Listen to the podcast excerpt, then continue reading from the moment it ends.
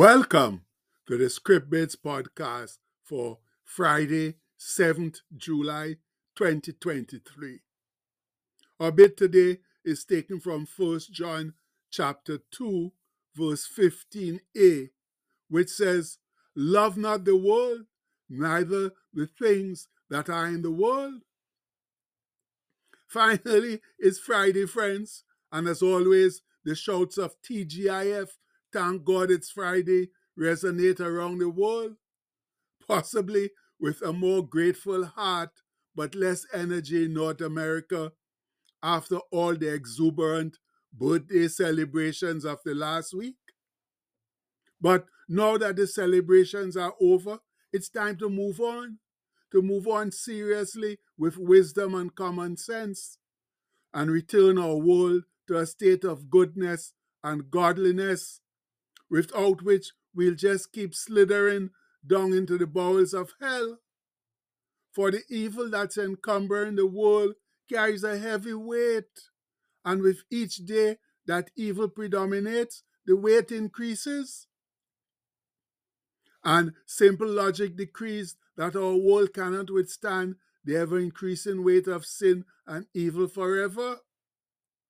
Now, we all know that it's the duty of Christian of the Christian believer to bring Christ and his good news to the world, which unfortunately we are not doing at a meaningful rate.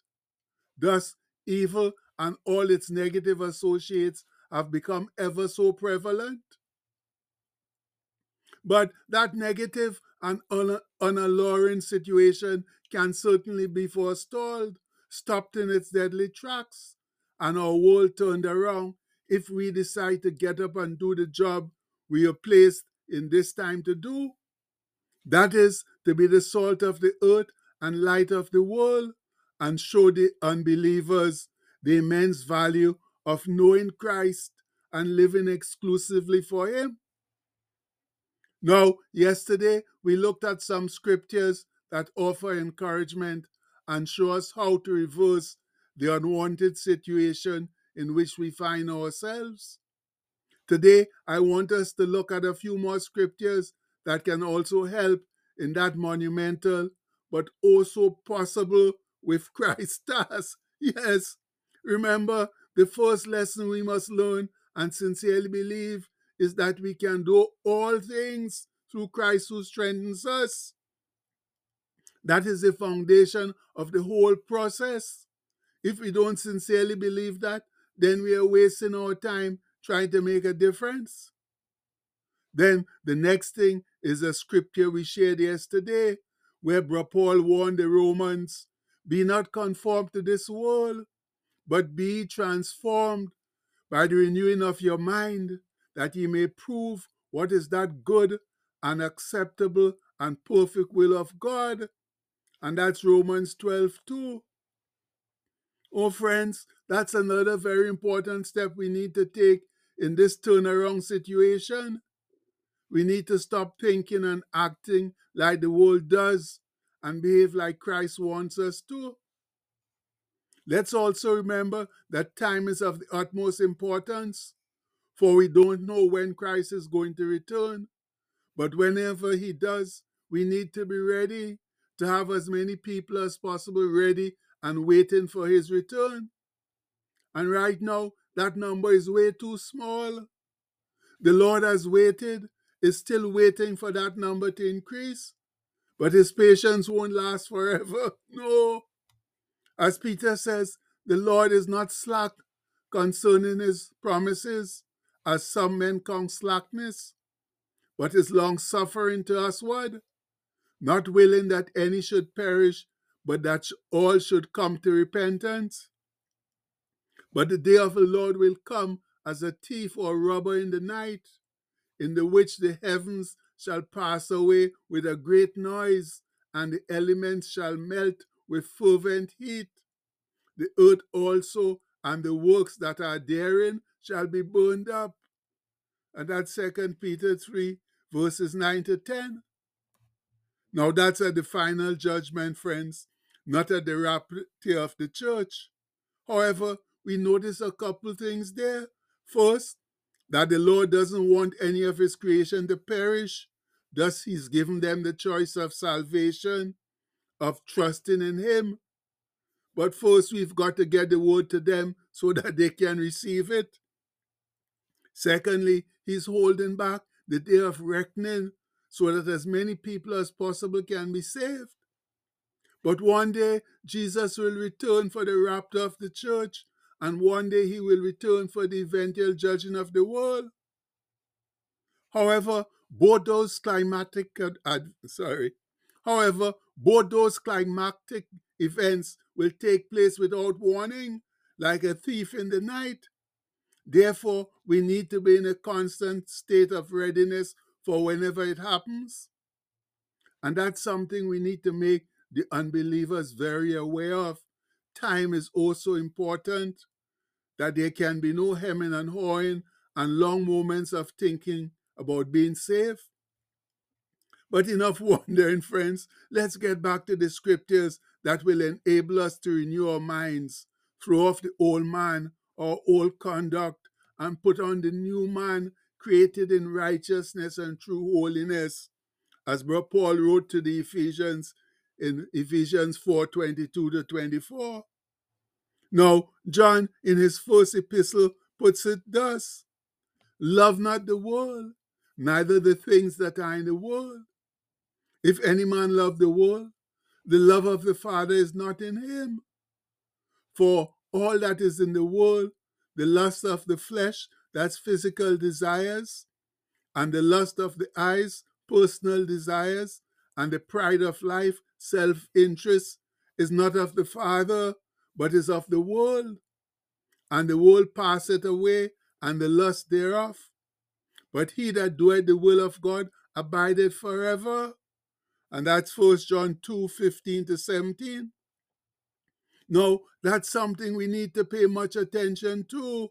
The world and all therein, all the glitzy, glamorous things that are now holding our rapt attention do pass away.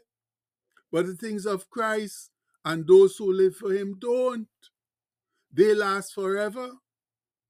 Now, do we want to be amongst the things that pass away or amongst those that live forever? That's a question we must all answer on an individual basis.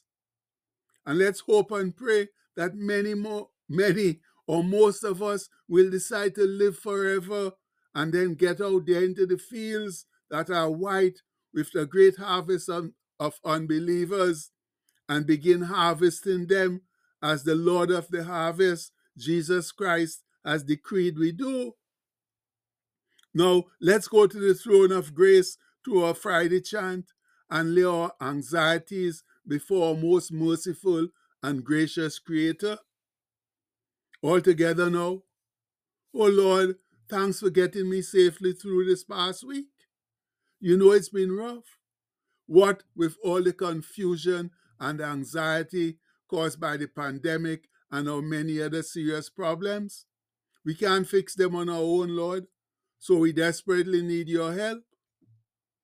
O Heavenly Father, with your omnipotent help and our trusting faith, we know that we can stand strong and steadfast and defeat the simmering unrest in our land.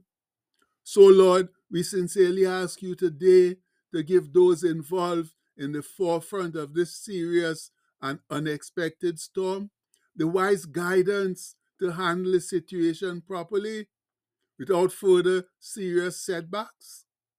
And please help those of us who must go out to work amidst all the confusion to be responsible and to stay safe.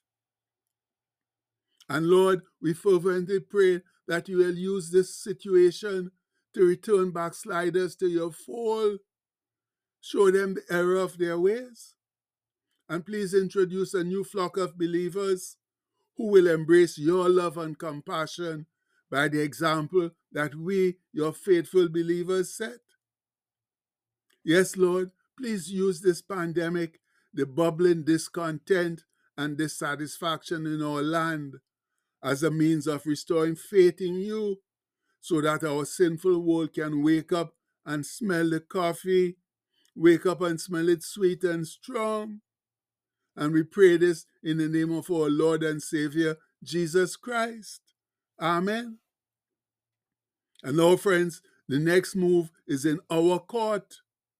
That means do the things that will cause God to answer our prayers in a positive manner.